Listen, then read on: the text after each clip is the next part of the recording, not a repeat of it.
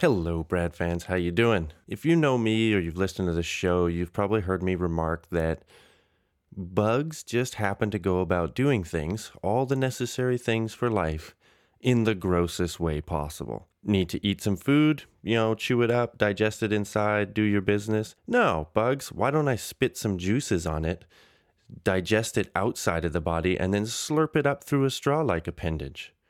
Bug sex. You've probably heard about cannibal black widow spiders. But wait, did you know that that's actually kind of a myth and that most bugs don't actually do this cannibal behavior, especially black widow spiders? And this is what we're going to talk about today bug sex, including spiders and the other arthropods, and how some of our biases, human biases, color the way in which we research and look at this topic. We're joined by Dr. Catherine Scott, who studies black widow spiders and their reproductive strategies, and she is also featured in the upcoming documentary film titled Bug Sex, which will appear on CBC's The Nature of Things Friday, March 10th at 9 p.m. and on CBC Gem. I think there's going to be a replay on Saturdays at 3 and Sundays at 1 p.m. So Dr. Scott joined us to talk about these crazy strategies that she that she highlighted in the film from male black widows and some stuff that wasn't that didn't make it into the documentary. But needless to say, a big theme of what's going on is bug sex is wildly complicated. There's lots of different strategies, and even within a same species, no one individual might employ the same strategy. We often think of bugs as having these very hard evolutionarily wired gene's eye view kind of strategies. Just do whatever it takes to get all of your genes into the next uh, generation, regardless if you get eaten, et cetera, et cetera, et cetera.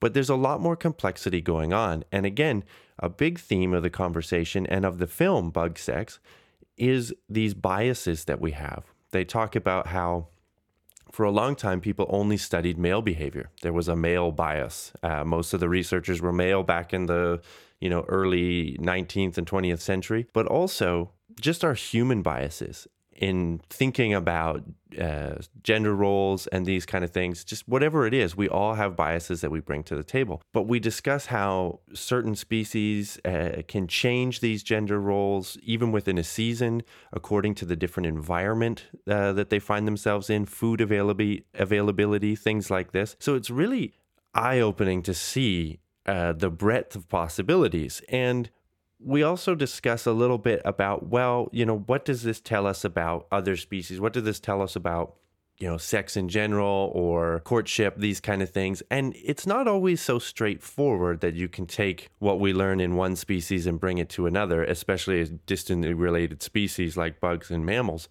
But what it shows us is that there's a lot of factors that go into mating environment uh, resource availability, the strategies of the male and the female. Bug anatomy is wild in this sense. Uh, communication. Uh, we talked about spiders using webs to communicate uh, and different pheromones. The point being that bugs, arthropods make up a, a majority of life on the planet. So, understanding how the majority of life on the planet goes about these basic functions of life is going to be useful information. And I think that that's kind of the takeaway is that we all have to do these processes. Life is all about eating, reproducing, defend like we all do the same things. So understanding how a large majority of life does that and especially the factors that influence how they evolve to do the things they do is just insightful about life in general. So even if you didn't think of yourself as a bug person, as my guest Catherine Scott talks about, she hated spiders before she started researching them. This will be an interesting episode uh, for the broader conversations about sexual strategy, sexual selection, and just how we bring our biases to science and why it's important then to communicate science so that we can kind of get over these biases. At the very end, uh, Dr. Scott talks about a really neat study she did uh, looking at the misinformation that's been spread about spiders online. You may have seen this one, it garnered some headlines a little while back. So I hope you enjoy this uh, conversation with uh, Dr. Catherine Scott, and please do tune into the documentary uh, on the CBC if you're if you're in Canada or you happen to have CBC Gem, the online service. It'll be on the nature of things, the long running CBC documentary science documentary program, the nature of things.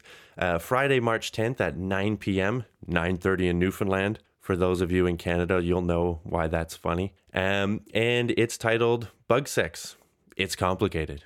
But of course, I have to say first, as always, please uh, subscribe wherever you're getting the show, leave a review, leave a comment, follow us on Twitter and Instagram at TwoBrad for you. Subscribing and leaving a review is the biggest thing you can do to help out the show. You can tell a friend about it. Uh, and we would really appreciate that. Also, please feel free to get in touch with the show. As always, email to bradforyou at gmail.com, and you can message us on either of the social media apps at to bradforyou on Twitter and Instagram. Thank you, thank you so much. And you may have heard a lot about the deep fake audios going around where President Biden or President Obama or former President Trump are are are saying things that you never thought they would say, but it sounds really, really real. Well, that's because audio uh, transcription is getting so good, and you know who else is really good at that? The Newsly app. The Newsly app, the all-in-one audio super app for iOS and Android, which lets you pick all of the most trending articles, curating uh, topics and articles you want at any moment and it will read them to you in a natural human voice. That's right. Now, I don't think they have the option yet to have Obama read you your articles, but it's a natural sounding human voice. And it just goes to show you how good this technology is getting. And Newsly has used it for not to just make some cheap, dumb jokes, but to make the entire web listenable for the first time all in one place. Like I said, browse your articles, curate your articles, and then just have the Newsly app read them to you. We all hate reading. I say it every time I do this pitch. That's why you're listening to podcasts, right? Uh, follow the topics you like, find your articles, get them read to you out loud. Newsly also has podcasts. You can explore trending podcasts from over 80 countries, and we're there too. We are on the features tab. If you open up the features tab on the Newsly app, you will see us. Um, and they have digital radio. Let's not forget about digital radio. So you can download and use Newsly for free now from www.newsly.me. Newsly is spelled N E W S L Y dot M E, or from the link that I will put in the show notes. Uh, if you use the promo code 2BRAD, capital T W O, capital B R A D, all one word, 2BRAD, uh, that will also be in the description, you can receive a one month premium subscription to the Newsly app it's a really neat service. It's a really neat idea.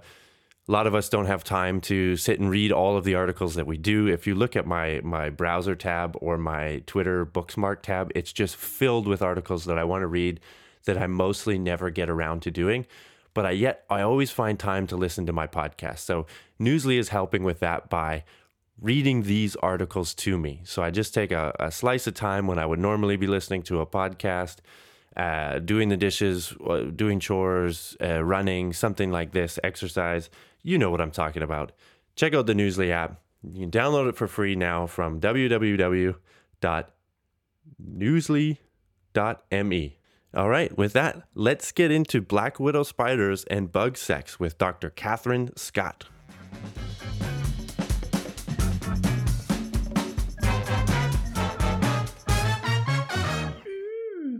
So, Catherine, thank you so much uh, for joining me today uh, on the show. We got a lot to talk about. We have the the Bug Sex movie that's going to be coming on uh, March 10th on the CBC. Uh, you do a lot of different science communication stuff, and you do a lot of different interesting uh, research with spiders.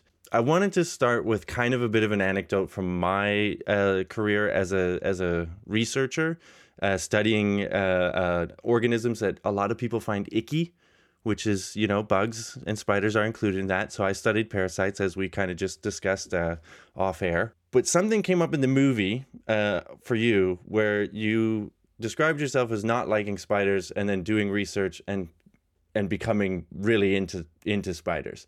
And i always thought the same thing. I still kind of think the same thing about parasites. I find them very fascinating and I love talking about them and love studying them, but I simultaneously find them disgusting. And I think parasites is a little, you know, they're internal, they're a little more, you know, nefarious than just bugs. So I feel like bugs, spiders, we can give them a bit more leeway. We can be gentler. We don't have to call them disgusting. They play important roles. But just that dynamic of, you know, these things are creepy crawly, they're kind of, uh, but yet they're so fascinating. So maybe with that launching point, you can tell us about your your origin story uh, researching spiders. Sure thing. Yeah. So I was terrified of spiders for most of my my young life up until I was uh, in university. And I only began studying them sort of through a happy coincidence or accident. So I was in a invertebrate zoology class and the professor actually was arachnophobic and normally there was a section on arachnids but uh, he ended up being sick and having to skip a class and so he was more than happy to skip the lecture on arachnids and uh, and leave that for Yeah, us to learn on our right? own but i was lucky i was lucky to have uh, a ta in the lab named uh, samantha vibert who brought some spiders into the laboratory to show us.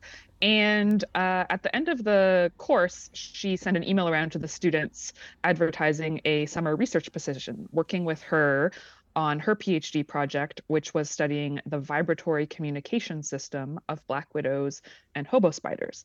And up until that point, I had never really thought carefully about spiders and what they do because I found them disgusting and creepy and scary. And it had never occurred to me that spiders communicate with one another, let alone using vibrations. And so I was like, wow, this is that sounds really cool. And actually, in a previous life, this was my second go round with with undergraduate education. I had started off uh, as a mathematics and engineering student, so I had actually taken courses on hmm vibrations and on signals and, and sort of signal theory and the mathematics behind that. So I thought, oh, actually, I might have something to offer um, for this job, studying uh, vibrations and, and signals. And my my goal in in taking these biology classes was to get into a graduate program doing research in biology. But I didn't really know what I wanted to do. I thought I maybe wanted to be a mathematical biologist because I really enjoyed math. Um, but I thought I, I need experience hmm uh, doing research in order to uh, to get into grad school. So I applied for the job, and I figured I would just have to deal with my fear if I got it. Uh, and I have I have a history of doing this. I I, I was uh, taught by force to to face my fears directly as a child, like when uh, when we would put up the the Christmas lights in in the winter uh, both my dad and and my older brother who whose job it normally was are afraid of heights and i'm terrified of heights. But when as soon as they could get away with uh, pinning the job on me and sending me up the ladder to put up the high height the high uh, christmas lights i would end up doing that. And I, so i i thought you know i can deal with being on a high ladder even though i'm afraid of heights. I can deal with working with spiders even though i'm afraid of spiders.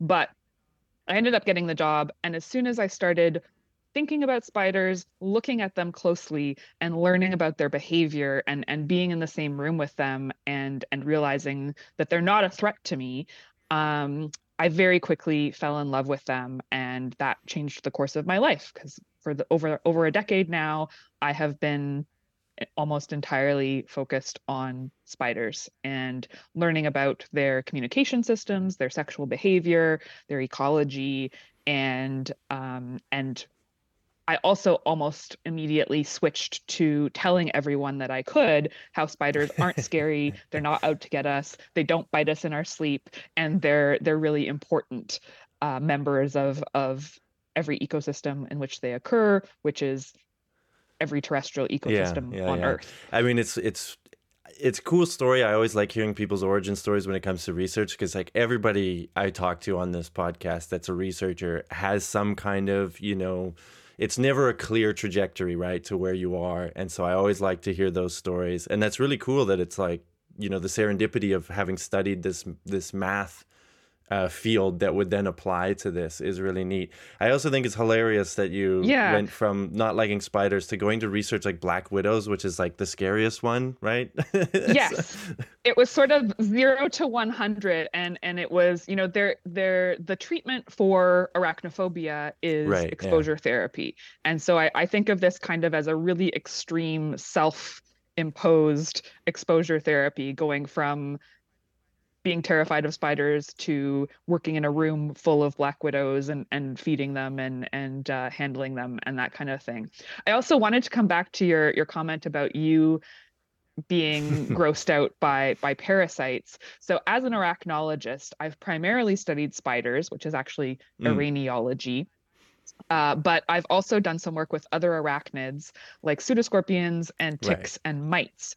And I have to say, I do not love ticks. I, I can appreciate them.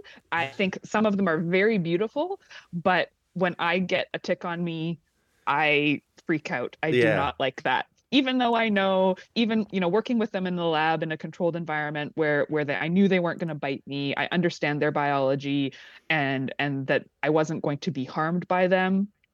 Uh, I still am am creeped out by them, and out in the world when I'm bitten by a tick, I'm like, ah, get it off, get it off. Well, I mean, parasites they have that that extra con that extra negative connotation, you know. I think, and I, you know, the ticks in the wild, you got to be careful with different, you know, Lyme disease and all these different things that you can. So let's we'll give you a pass on that one for sure. Uh, but I think it's cool as well that like the curiosity of something is enough to overcome that fear. Or for me too like the disgust like i didn't didn't necessarily enjoy opening up intestines and pulling out worms and stuff like that you know? But there was something there. And for me it was un- un- undergraduate invertebrate zoology class as well that that that sparked the interest um that it's just it's worth it to to to go through. And so the spider stuff i mean you're talking about the communication and we could talk about maybe let's jump to the the movie uh, and your bit in the movie, and then you you told me that w- there's a bit there's a bit that maybe got cut on the editing room floor that we can discuss. But what is it like, maybe in general terms, that you're looking at? The communication thing is fascinating to me. That there's vibrations on the webs, that they're speaking with. Um, I'll throw it to you there. I just kind of threw a bunch of stuff at you, but yeah. So yes, um, my master's degree, which was at Simon Fraser University, uh, was focused on Black widows. So I was this undergraduate assistant for for Samantha, my mentor, and then. Of course, I I wanted to do my own project after working with her over the summer. We were focused on vibratory communication in black widows and hobo spiders and then i continued the work on black widows um, what what sam and i did was use a laser to measure the the vibratory signals that are transmitted through the spider's web. And you'll actually see that in the film. Um, Andrew Mason at U of T is kind of the expert on on this and and had, has done a lot of work on black widows and other spiders and how they communicate using vibrations. So that was really cool, and we were able to record the vibrations produced by males and by prey insects and sort of understand what the male is doing to announce his present on the presence on the web and tell the female i'm a male of the same species as you not a prey item. Please don't attack me. Um, Mhm, mhm. so so my very first job was kind of trying to decipher the the vibratory language of these spiders. And then as a master's student in the same lab i started working on their chemical communication system. So one of the the things that really fascinated me about spiders and why i love them um, is is because they kind of challenge my my human biases and the way I perceive the world because they're so different from us. And that's one of the things that makes them scary, but it also makes them really fascinating when you start to uh, to understand them better. So most web building spiders, including black widows, have extremely poor vision. So their their world is their world view, so to speak, is very different from ours. They Mhm. kind of can get, detect light and dark and shadows and movement and things like that, but th- but they're not seeing images of the world. Their sensory world is dominated by uh, chemicals, so their sm- sense of te- smell and taste and vibrations. And so when they are on the web, they're using vibrations to detect prey, to um, to speak to one another. But when they're off the web, they're more or less reliant on their sense of smell. And so my master's work was trying to understand the uh, the chemical signal, the sort of personal ad that the female applies to her silk, that uh, that sends an airborne message to the male that allows him to detect that there's a sexually receptive female somewhere out there and navigate towards her. And we we did work on you know trying to understand what the chemicals are in this signal and also some of the male's behavior around this. So so one of my favorite studies from from that work was we uh, we put females in mesh cages out in the field. And so they're sorry the females weren't in there. So we were we were isolating the web and that's where the the pheromone is actually applied onto the silk. And so we mm-hmm, had these okay. sort of pheromone traps that we put out onto onto the beach where we were studying black widows that were a mesh cage with a a web inside. Uh, and we waited to see you know if males would arrive. And we were able to collect lots of males in that experiment. Um, I should back up and say I also did work in the laboratory just to kind of try to understand their courtship behavior, what the male does when he arrives on the web. And he does this whole song and dance uh, that's like literally dancing on the web, plucking strings, sending sending vibratory messages hmm. to the female. But then he also does this thing which is kind of strange, where he starts destroying the web. He moves around, and every once in a while he'll stop and he'll bite the silk, and he'll kind of make a hole in the web and then bundle it up and and wrap it with his own silk. And in some cases after half an hour or so most of the web is gone and has been bundled up by the male and the female hmm. seems to tolerate this which is kind of weird. So i was like okay maybe this is this is a signal. Maybe the male applying his silk to the female's web is sending his own uh, chemical signal to her, giving her information about his quality as a mate or this kind of thing. Um, but in the field, we compared the attractiveness of intact webs to webs that had been reduced by males and showed that actually the function of this turns out to be that the male is shutting down the female's attractive signals so that other males can't find her. Right to get exclusive access, all yes. that kind of stuff. Yeah, yeah. Okay. So so the first it's these spiders, their their mating system is such that they're it's very competitive if you're a male. There's lots more males than there are females. And it's literally a race to be the first male to arrive at a female's web and mate with her. So if you're the first male to arrive, it's in your best interest to uh, shut down that signal so other males can't find her and and then you are able to mate with her and if you're the first male to mate also you're you're you'll have first male sperm precedence so the female will will use your sperm first and you also have the opportunity to deposit a mating plug.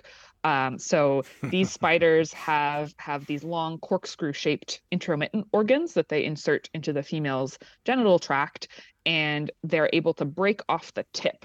And if they break it off in just the right location it will block access to subsequently mating males. So there's there's all these mm-hmm. different levels of competition. Like first there's the race to be there first, and then um, and then there's sperm competition inside the female's genital tract. Um, but later on, when I was doing my my PhD work, I with Maydianne Andrade at U of T, I wanted to continue studying these spiders because I found their their mating system and their communication so fascinating. In that work, we ended up finding out that males can overcome the the sort of that first male shutting down the female's signal, making her harder to find. Turns out males have a way around that. So this race to find females is is really fun to to observe and we actually did an experiment that we called the great black widow race uh, during my phd my partner was my field assistant and we spent a lot of of long nights out uh, on the beach um, racing spiders. So this involved those same mesh cages with females inside put out uh, in a row as as the finish line for the race course. So these mm-hmm. are pheromone emitting cages. And then we had a, a whole whack of male black widows that we had collected in advance.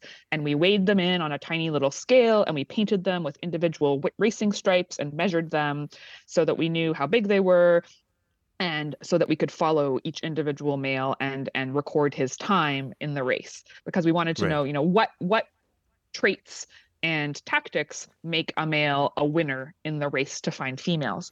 And right. so for this experiment, we had these teams of males that we released at 10 meter intervals along this race course that was set up uh, so that the the finish line was at one end. We we knew that the wind was forecast to blow in a certain direction, and so then we were releasing the males uh, upwind of the females so that they would be able to to travel towards them uh, right. and navigate based on on detecting her pheromones and we found in that experiment that males were able to detect females from really incredible distances up to 60 meters away which if you consider this male black widow spider is maybe a centimeter long that's a really long distance yeah um, for for a if you scaled up to human size that would be like smelling a a another human um, kilometers away. So so they have a very very uh, finely tuned sense of smell for detecting a potential mate.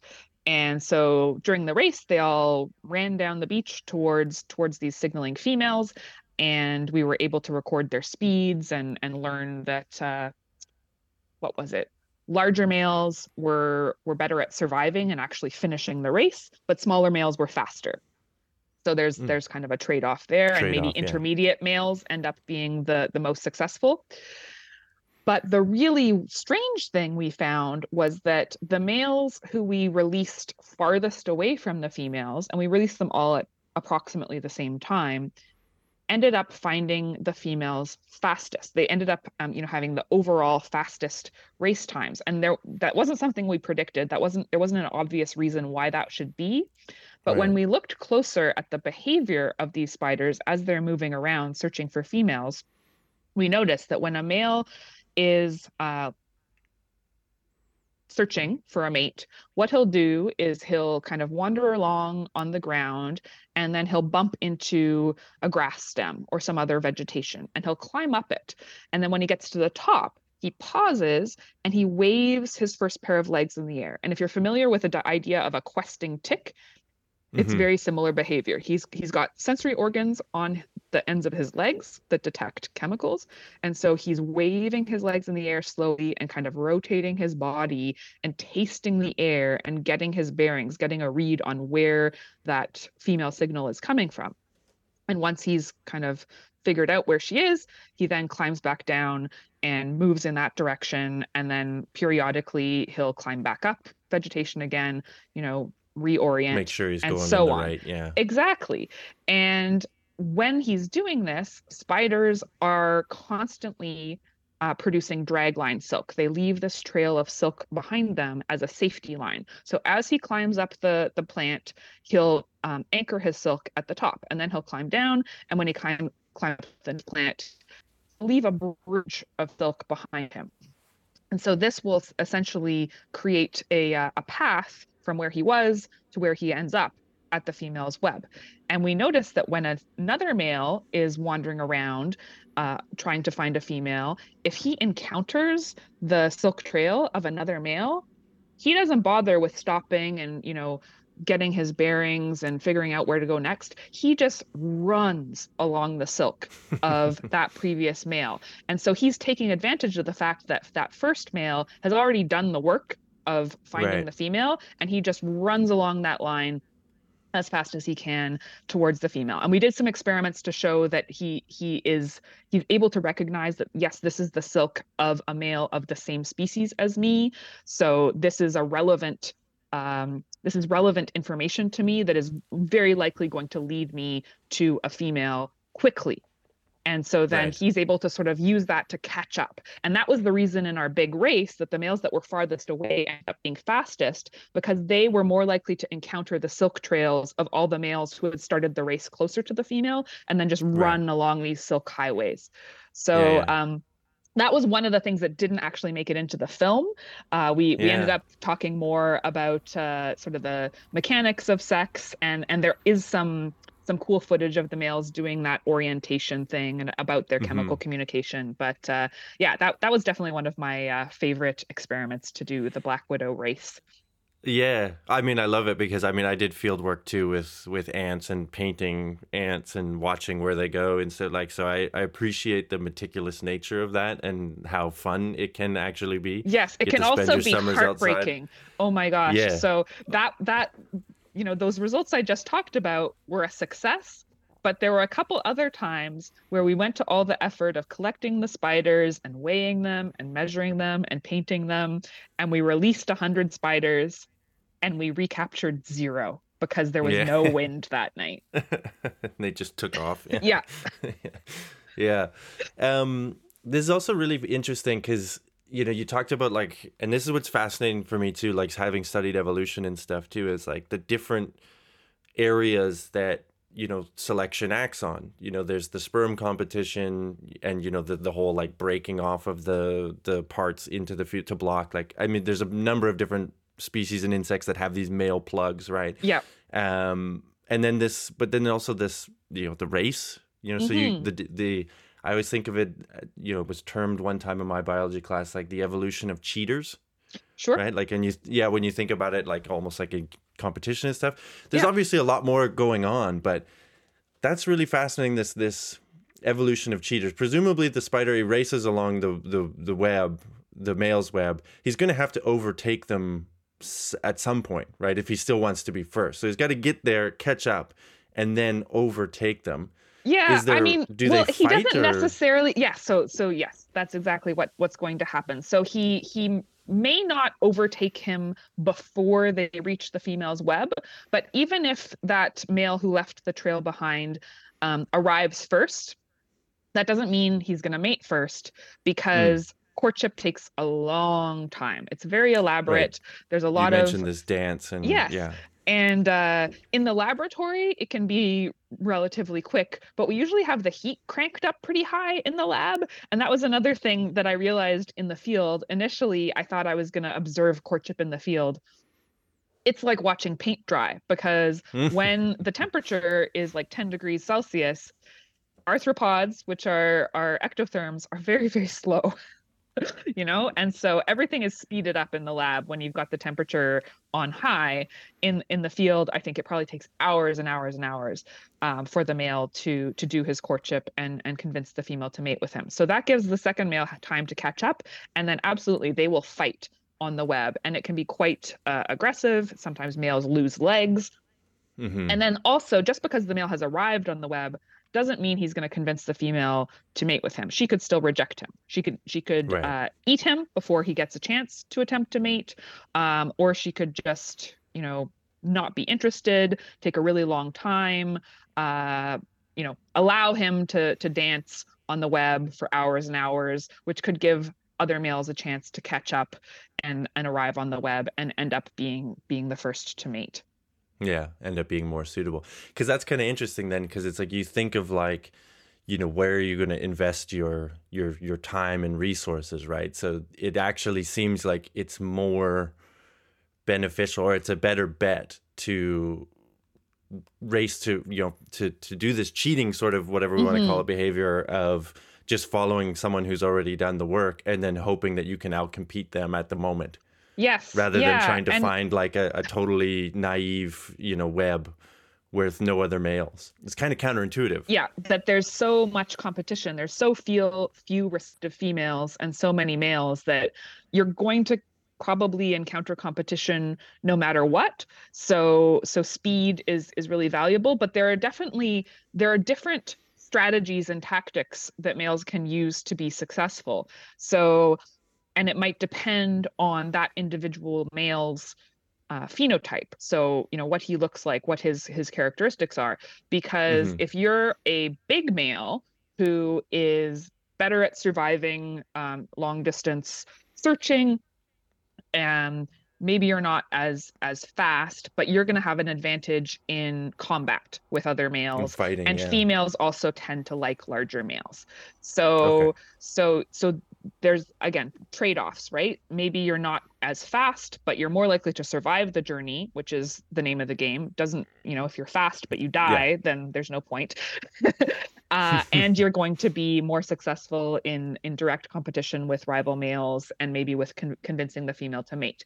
If you're a small male maybe you don't have much um, fighting ability, but you can be fast and you can try to race to find a female, um, you know, take advantage of those silk trails, even though there's going to be another male on that web when you get there.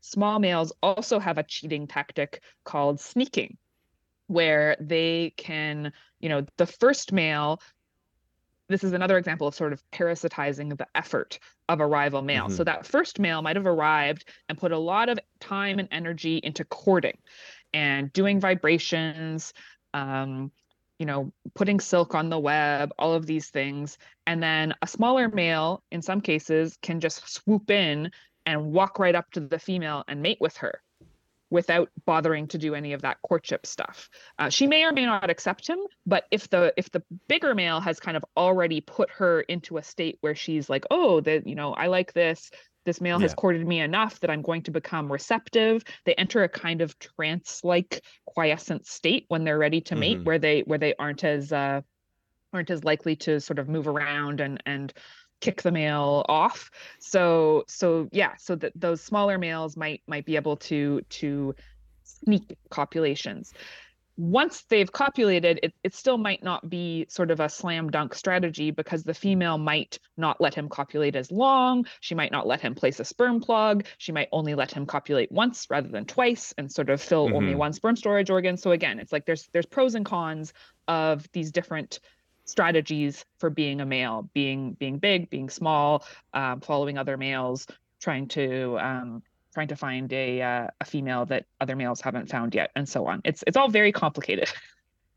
Yeah, and I mean it's it's really interesting because you think about all the different, you know, we always think about evolution, right, as like trade offs, right? So there's all these different trade offs to the different strategies. And this is why you have all these different strategies, right? Because sometimes it works. Like it works enough, each one works enough that it's continued in the in the in the population in the lineage right but I wonder, right. just like this is maybe a bit too much of an extrapolation kind of thing. But studying this kind of stuff, these sort of sexual pressures, uh, sexual selection, and stuff like that, um, what what are some is there some kind of broad takeaways you can get from because people will always you know cynical people will always ask well who cares right it's spiders who cares right but is there kind of like a larger thing you can say about you know mating and and mate choice and and stuff like this that that maybe you know you make or it's a tough one. Yeah that's that's a good question. You know people people often ask me you know what what good is that? Uh what you know what i study? Yeah. what's what's the point? And um, for me it's you know it's not because it has immediate benefits to humans um, or or applications although you never know right? The basic mm-hmm. science that leads to um, innovations that are valuable for humans is is usually not not meant for that right like you it's not evident at the time yeah. yeah. you you do the basic science you just find out what's going on for the sake of finding it out and then later on it might turn out that that there's um, something useful is is is going to come out of that but uh, yeah the for me the reason i'm doing it is just because it's fascinating and i think it's valuable to learn about the way the world works and mm-hmm. you know i see these spiders doing these things and i want to know why just for the sake of knowing why um, there certainly is value in in studying spiders for understanding you know more broadly the evolution of sexual behavior and communication and and if mm-hmm. we only focus on animals that are like us you know vertebrates there's tons and tons of sexual selection research on birds and mammals particularly. Right. um, but they are in the minority in terms of the the biodiversity on earth right? Insects yeah. and spiders are far more diverse and abundant. Um, you know the they peter Naskrecki, or no sorry it's not him. Is it him who who called them the smaller majority? You know mm. like they're they're the majority of of life on earth. Um, yeah yeah yeah right and so so it's it's important to study them and realize how diverse sexual strategies are you know the mm-hmm. the widow spiders um, I study black widows in North America, which don't do this, but their relatives, the redback spiders in Australia, which Maydianne Andrade is famous for studying, um, because they do sexual cannibalism, kind of those those weird examples um, help us to to they're they're these exceptions, these things that that animals that aren't following the rules um, can teach us a lot. And you know you have to you have to spend time with very obscure animals that are that are different from us to to learn how diverse and weird and wonderful the world really is and I, I talked before about how you know i find spiders challenge my biases as a human. You know scientists like to think that we're very objective but we're humans right? And we see mm-hmm. the world with through our human eyes and and we have ideas about how things work. And so one of the things that that um, is brought up several times in in the film about bug sex is this idea that you know for years and years humans have have assumed you know these are the sex roles you know females choose, males compete, and mm-hmm. that's the yeah, way it right. is, right? Um, but but these views of how biology works are really colored by our human biases and our views of of sex roles, and so when you when you spend time with the insects and spiders, you realize that sort of all bets are off. They they do everything, all different kinds of ways.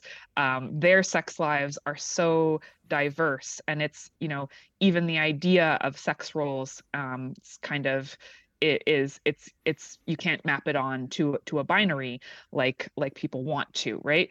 Mm-hmm, um, mm-hmm.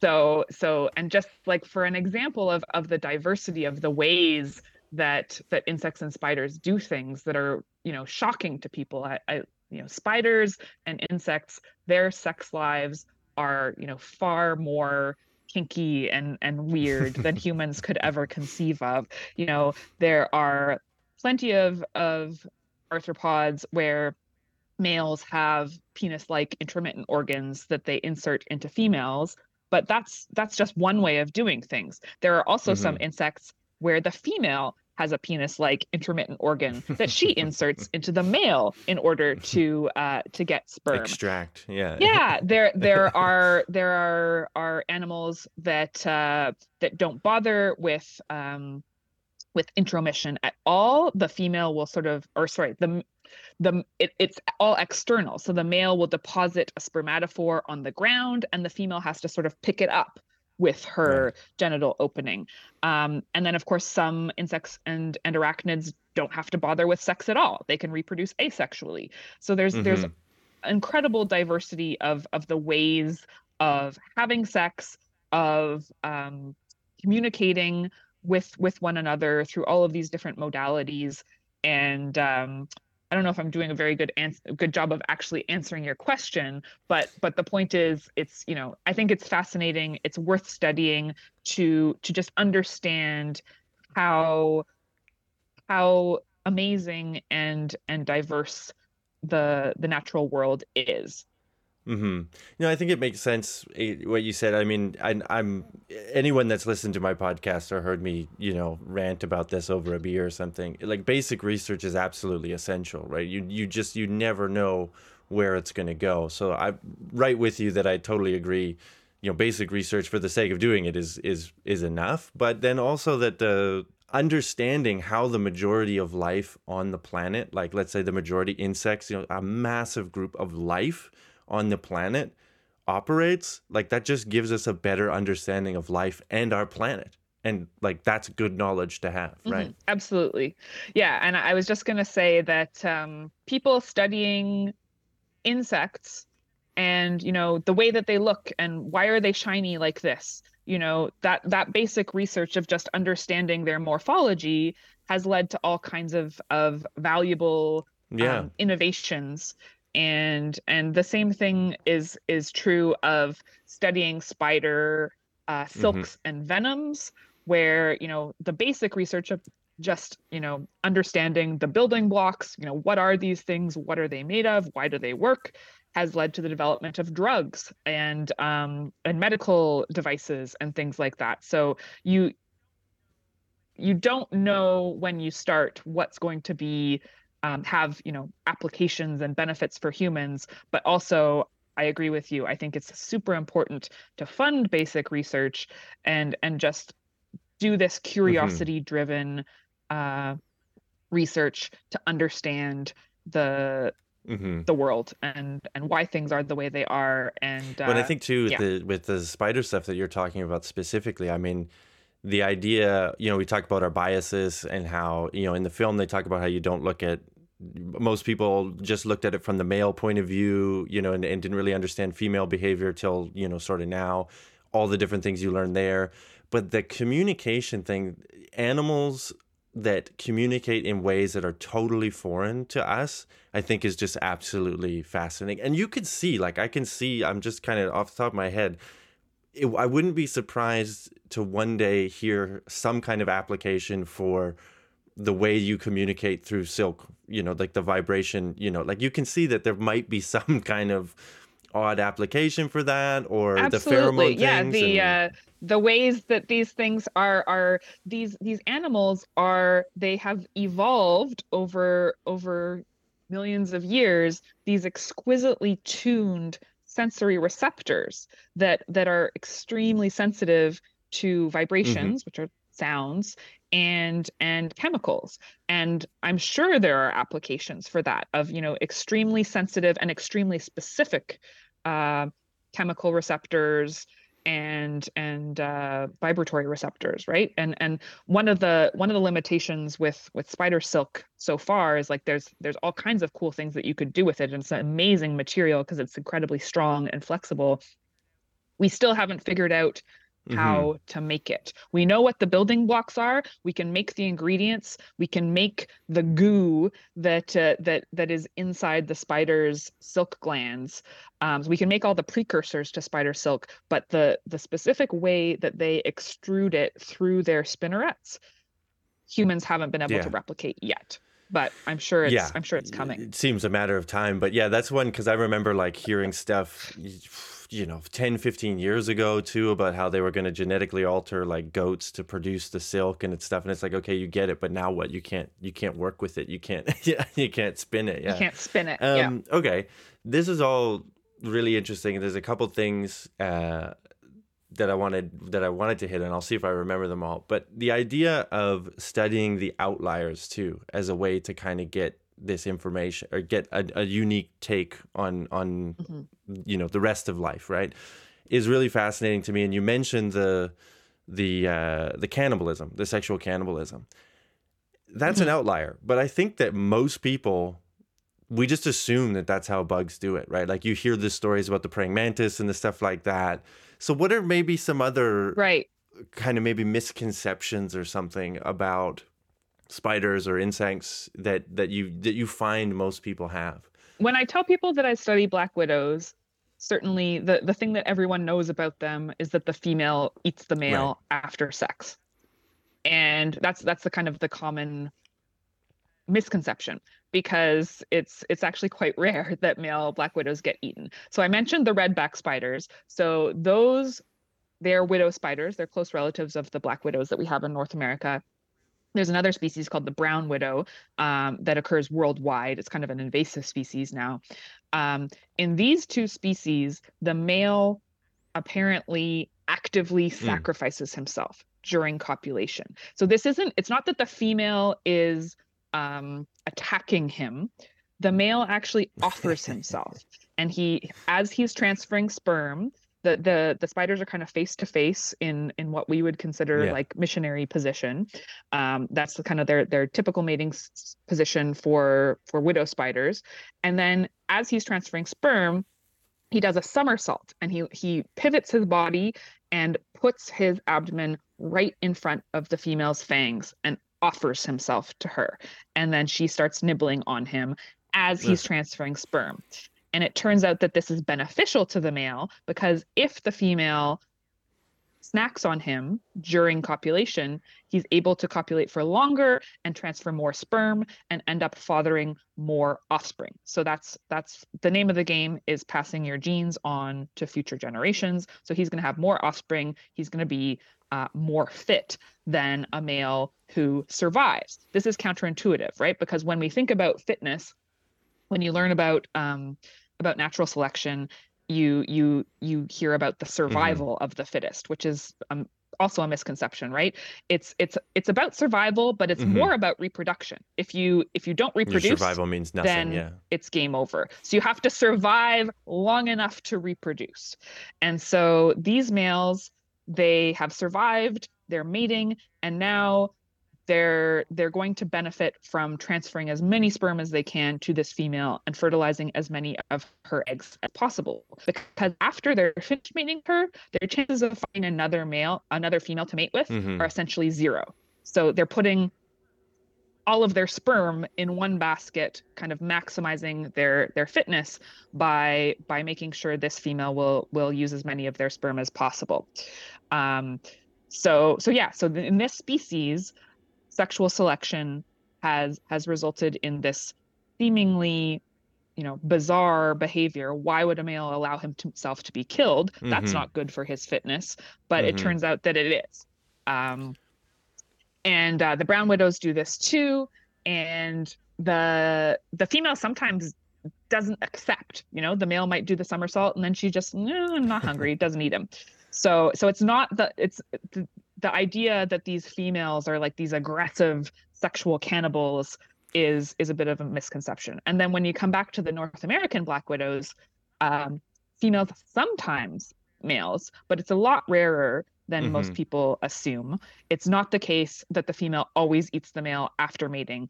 It's more common that when the male first arrives on the web, if she finds him wanting, if he doesn't uh, vibrate the web just the right way to convince her that uh, that he is a, a worthy mate, or if she mistakes him for a prey, or she's just really hungry, and you know yeah. she's she would benefit more at that yeah, moment from a meal than than a mating. then then the male just mm-hmm. might get eaten right away without without any opportunity to mate. Um, occasionally, the male the female will attack the male uh, during mating. That's extremely rare. I think I've only seen that once in the Western black widows that I study, and um, like in general, in you know over a decade of studying these these animals, I've only seen sexual cannibalism a handful of times. It's quite rare, and I think the initial idea that uh, that black widows are cannibals occurred because people would do these experiments in the laboratory. They would have the female in a container, they would put the male in the container, he would do his thing, they would mate, and then the male is trapped go, in the container with the female. right. They're actually very yeah. good at ex- escaping.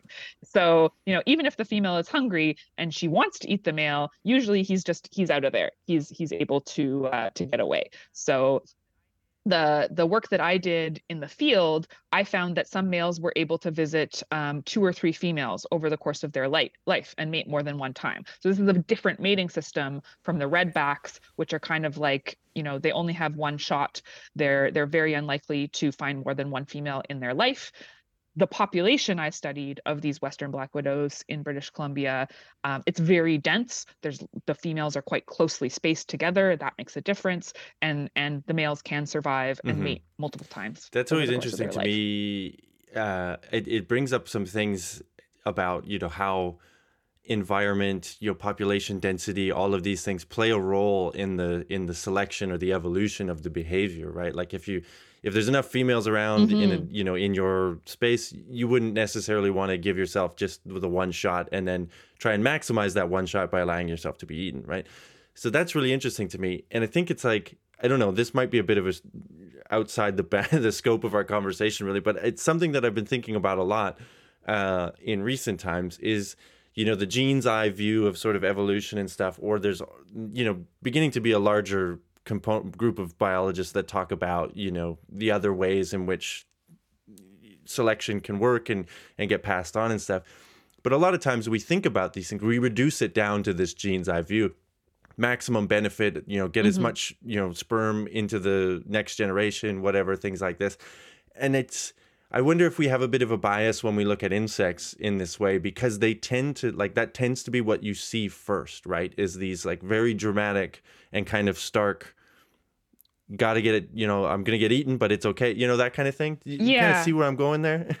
And and i think yeah and you bring up a good point about the environment um, and the effect that it has on um, the sort of behaviors and and tactics that are going to be successful because it's it's a lot of time in you know in biology class when you're learning about uh, selection you will you will hear things about how you know oh selection favors large males um, because they're able to survive Stronger, better yeah, or yeah. or fight better or whatever you have whatever the case may be. But that could be context dependent um, and and it's it's so much more complicated than that and i want to um, mention darryl gwynne who's in the film um, in the segment about dance flies Mhm. which is really awesome because they're they're an example of these sex role reversed insects that are the opposite of the way that we Mhm. think is typical of course what we think is typical is you know based on what we choose to study and our preconceptions of of of what's normal so to speak. Um, but he actually studied these really cool insects um, that are and i'm not going to say the species because i'll get it wrong but um, an insect that is typically um, has typical sex roles. So males compete for females. But over the course of a season, he found that though that could be reversed and you could get males or sorry females competing for males depending on the environment depending on the availability of food because this is a species where um, the male gives the Mhm. female a nuptial gift and so so if there's if the situation is such that females are not getting enough food, they end up starting to compete for males in order to get these um, nutrient-rich nuptial gifts, rather than the males competing for females. And and over the course of a season, and over the course of or over the over the landscape, depending on the density of food, defend, depending on the density of males and females, you get this complete switch in sex roles in the exact Mhm. same population of insects even so it's like they're actually very flexible this idea that that you know this phenotype is best because um you know in at all times in all situations is is way too rigid way of Mhm. of looking at things and um yeah there's there's there's so much to learn from from looking at the variation and that's another thing that as as biologists you know i all of the stuff i've done has been on a single population Right. of black widows you know at a single place and they might not be typical Yeah. of the species because the the density the the local environment might actually be weird relative to other populations and so it's way more complicated than than it at first appears and um there's there's always going to be way more wrinkles to to discover and it's it's not as simple as as you read Yeah, your- well, and I think that's important. So it's we could move now to like I kind of thought we would get to here earlier, but I'm really enjoying the conversation to sort of the science communication bit because it's like we talk about Mhm. you know all these misconceptions that that people have and even biologists have, right? Like you said, we're all human, right? Uh, but you know, you think about how evolution works and this sort of gene's eye view, or you know, people are like, well, they evolved to be this, you know, it was selected for this, so therefore it's good, right? But it's context dependent. Like there's a lot of stuff going on. So mm-hmm. in talking about science communication, one of the things that that I think about and that I've talked with other people about is eh, trying to embrace that gray area and communicate that as you know the interesting thing but it's difficult because so many people i think when they go to do science communication they're scientists they don't want to sound wrong. They don't want to sound you know like they don't know what they're talking about or that we haven't got it all figured out. But it creates this weird you know expectation i think for people outside of science because then you get the flip side of that where people are like evolution is just a theory you know? It's like yeah well kind of but you know? So it's like how do you how do you go about do you, do you think about that and how do you how do you go about like embracing the the messiness of it i guess or the gray area. Definitely yeah. So this is this is the major challenge of of science communication is is having a message that is clear but also not overstating what you know. And and I I worry about this a lot because there's always caveats there's always exceptions. And when when you're doing an interview you know um a uh, science journalist wants a, a quick sound bite or you're trying to you know fit a message into a single tweet or something it's really hard to get all the nuance and if you you know if you sp- if you spend too much time on the caveats then it kind of takes away yeah. from yeah. your main message right it's so so it's it's it's a big big challenge and i don't i can't say that i've got it figured out but i uh i try to I try to have a balance and, and not to overstate things, um, but to you know to try to focus on a main take home message that is that is true. But I do think um, it's it's a problem that people want they want mm-hmm. a firm answer you know and and even like the way that communication is even in in science textbooks and things i think we we end up making making statements. And i think students will be familiar with this you know they'll they'll learn something in high school biology and then if they go on to university in their first year university class the, the instructor might be like oh yeah well that was an oversimplification. What you learned yeah. in high school wasn't really true. It's actually this. And then if you go on later into more um, specific classes i'll be like yeah what you learned in, in high school or in first year was, was an oversimplification. It's actually more complicated than that. So so we have this tendency to try to simplify things to make them clear, but then we're losing the nuance. We're losing the uh, the interesting mm-hmm. uh, outliers that, that you were talking about before. So so yeah, I, I don't know what the answer is, but it is really important to to be careful with the way that that you're mm-hmm. communicating science and and i think yeah not to not to imply that this is the answer because you know anytime that that i'm talking to uh, a journalist it's usually because an interesting paper has just come out and you know that's one study at one time and you know next year i might i might have found something out that challenges that or that or that uh mm-hmm, that mm-hmm. complicates mm-hmm. it right like and that that's the thing i think the problem is the idea that science is is something that has a um, that you can complete that you can say yeah. okay i've figured it out yeah. We've never figured it out. There's always more yeah. to learn, right? And so I think that's maybe the the popular misconception is that like, oh, if it's in the textbook, then we know it's kind of done, and it's never done. I think that's maybe the be- the most important message to get across is that science is a process, and we're constantly learning new things and updating our yeah. understanding of the it's world. A, it's an interest. It's I mean, it's a makes a lot of sense, right? and it feels like I I. I it feels like that should be more widely known, but I understand why people, especially when it comes mm-hmm. to you mm-hmm. know the stuff that we've seen with COVID and whatnot, like when your human, when your health is involved, your family's health involved, like people want that answer, right? And a lot of times you can give that answer yes. with good confidence, right? But it, there's always still right, like there's always like the the rare mm-hmm. circumstances and stuff like that. But I always think about yeah and then things get updated like the next you yeah. know we we know more and now we have to change our understanding of things because yeah. because we have a better understanding of how this thing works and then people are upset because they're like yeah. oh well were they lying to us before like no it was we were doing the best we could with the information we had right. but we're constantly Which anyone does in their normal life if you ever like you wouldn't be you wouldn't be a functional adult human being if you still believed everything that you you know but anyway i just wondered like right I feel like, in a way, you know, for me, trying to highlight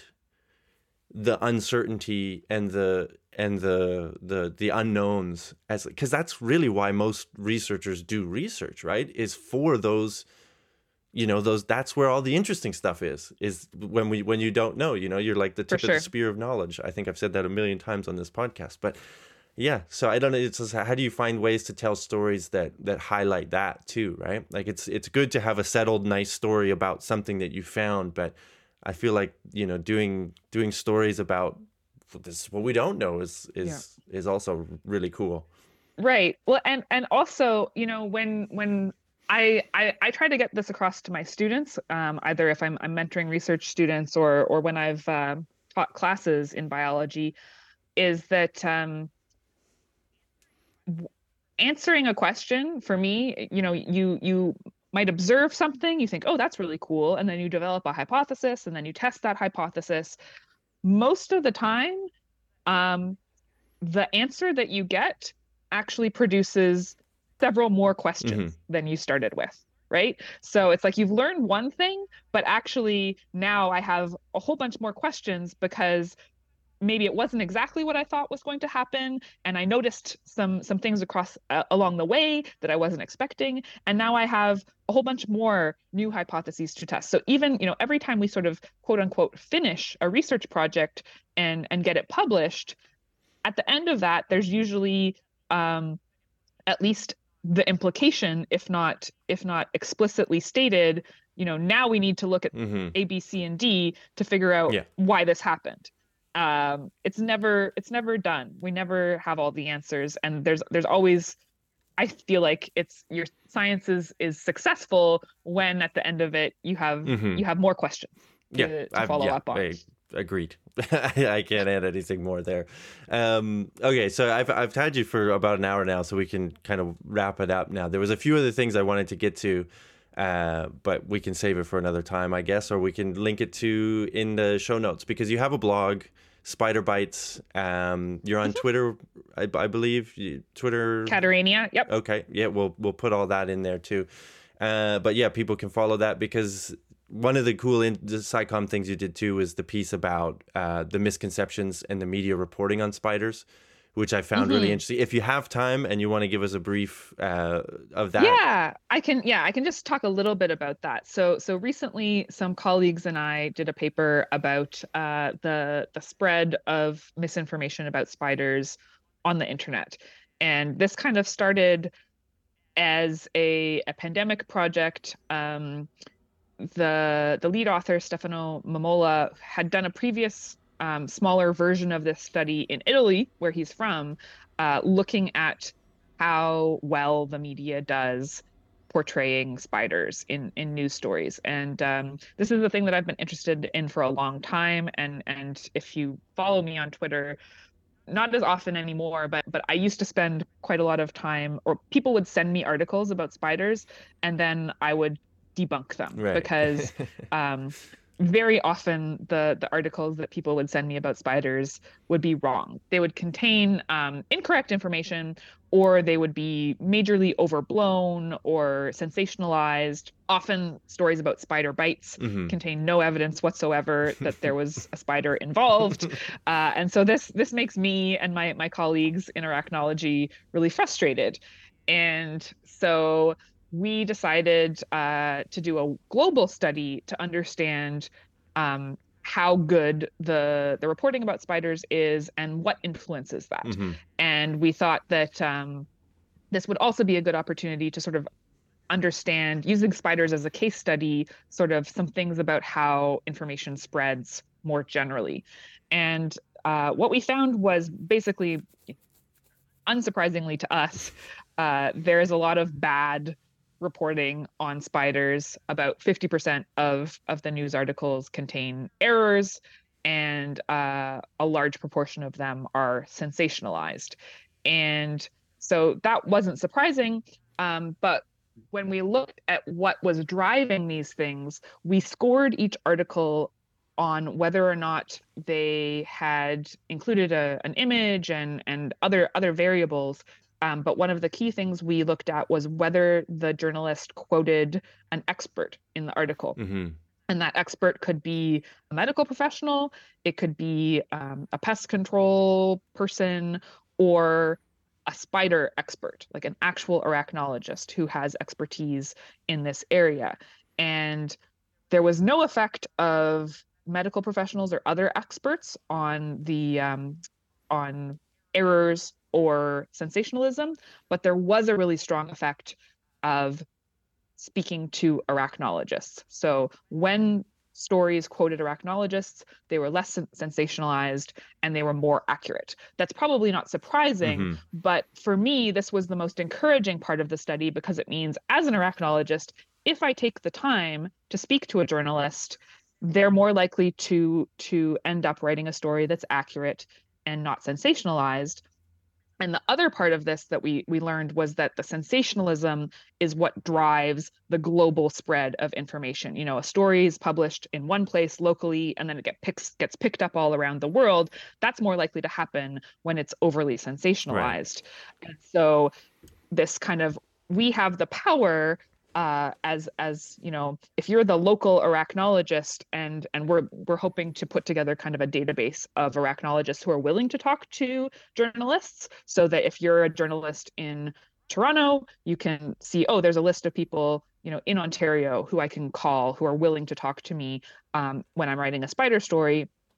And then um, that story, you know, the information that gets out there is going to be better, and the spread of poor information is going to be um, stopped a little bit or or decreased. Mm-hmm. So that was, uh, I think, I think it was a fun study to do. Um, we had over 80 co-authors from all around the world. We analyzed the news in in different languages, and um, yeah, it's it, it gives me a little bit of hope that there there is uh, there is something yeah. that we can do yeah. about about the spread of fake news. There's so much bad information about spiders on the internet, unfortunately, because people love to hate them, mm-hmm. and there are actual there are actual uh, you know consequences to that. It's not just that I love spiders and I think other people should love spiders.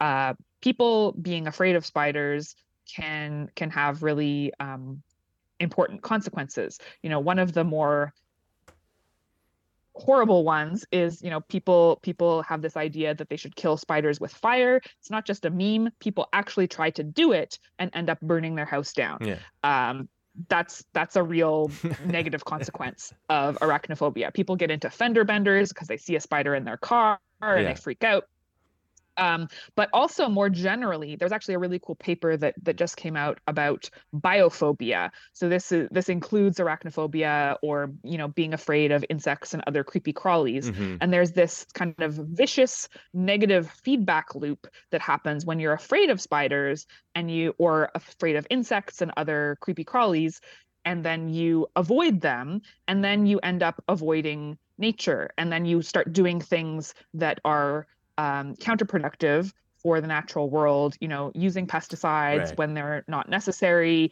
um, and and kind of this feeds back into avoiding nature more and um, and that has negative consequences you know for for the health of of our world's ecosystems but also for our mental health and, and things like that so mm-hmm. there are kind of uh, broader public health uh, consequences to to these kinds of fears and I'll just say also because I, I, I said the word creepy crawlies. Of course, I don't think they're creepy.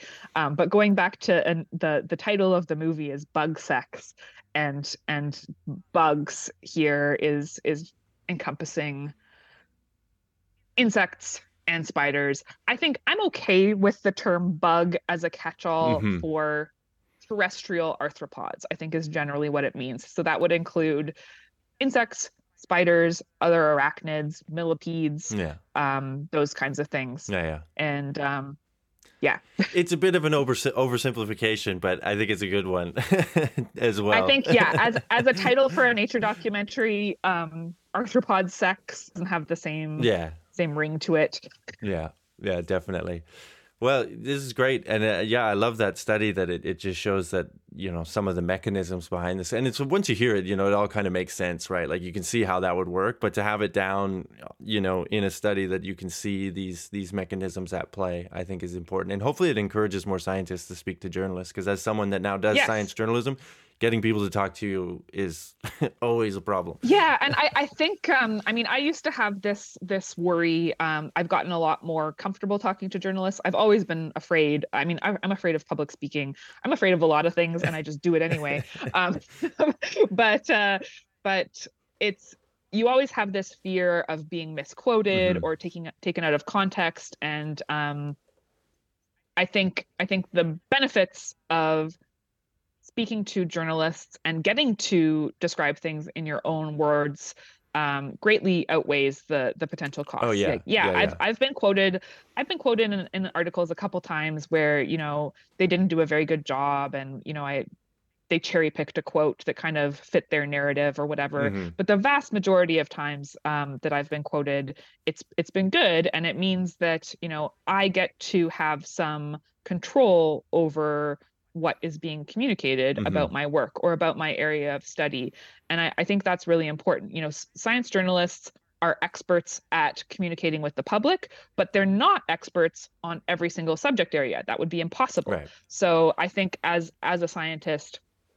um i feel personally you know i have an obligation um, especially because i'm a publicly funded scientist and taxpayers are, are paying my salary essentially um, i have an obligation to share my knowledge with the public and i do sometimes do that directly. And you know some some scientists like doing science communication give public talks have blogs what have you um, that's great. If you like doing that awesome. If you don't like doing that that's fine too.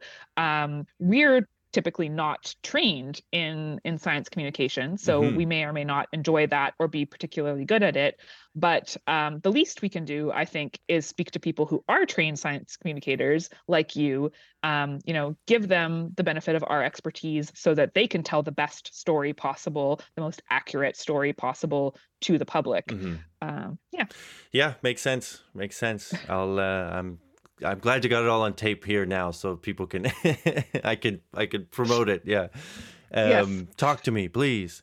Uh, no, this is this is great. It's been a great conversation. Thank you so much for doing it. Uh, I, yeah I'll, thank you so much for having me yeah, yeah, yeah, definitely. You're welcome back anytime. So I'll know who to call if I got a spider story on my desk that I that I need uh, that I need help with. So please do yeah, or i can connect you with with someone else who's an expert on that particular area of spider biology um, great. Thanks so much. you're welcome thank you There we go. Bug sex. It's complicated. Check out Dr. Catherine Scott on social media and at her blog, Spider Bites. All the links are in the, the show description. And do check out The Nature of Things, Friday, March 10th. Uh, that should be today that this episode is released uh, at 9 p.m., 9.30 in Newfoundland, uh, to, to watch the, the film. It was a really interesting film. I got a sneak peek of it um, in advance, and I really enjoyed it. It was really cool. Um, as always, follow the show, TwoBrad For You, uh, at TwoBrad For You on Twitter and Instagram, website twobradforyou.wordpress.com, and Gmail, twobradforyou at gmail.com. Subscribe, rate, review, give us a like, give us a follow.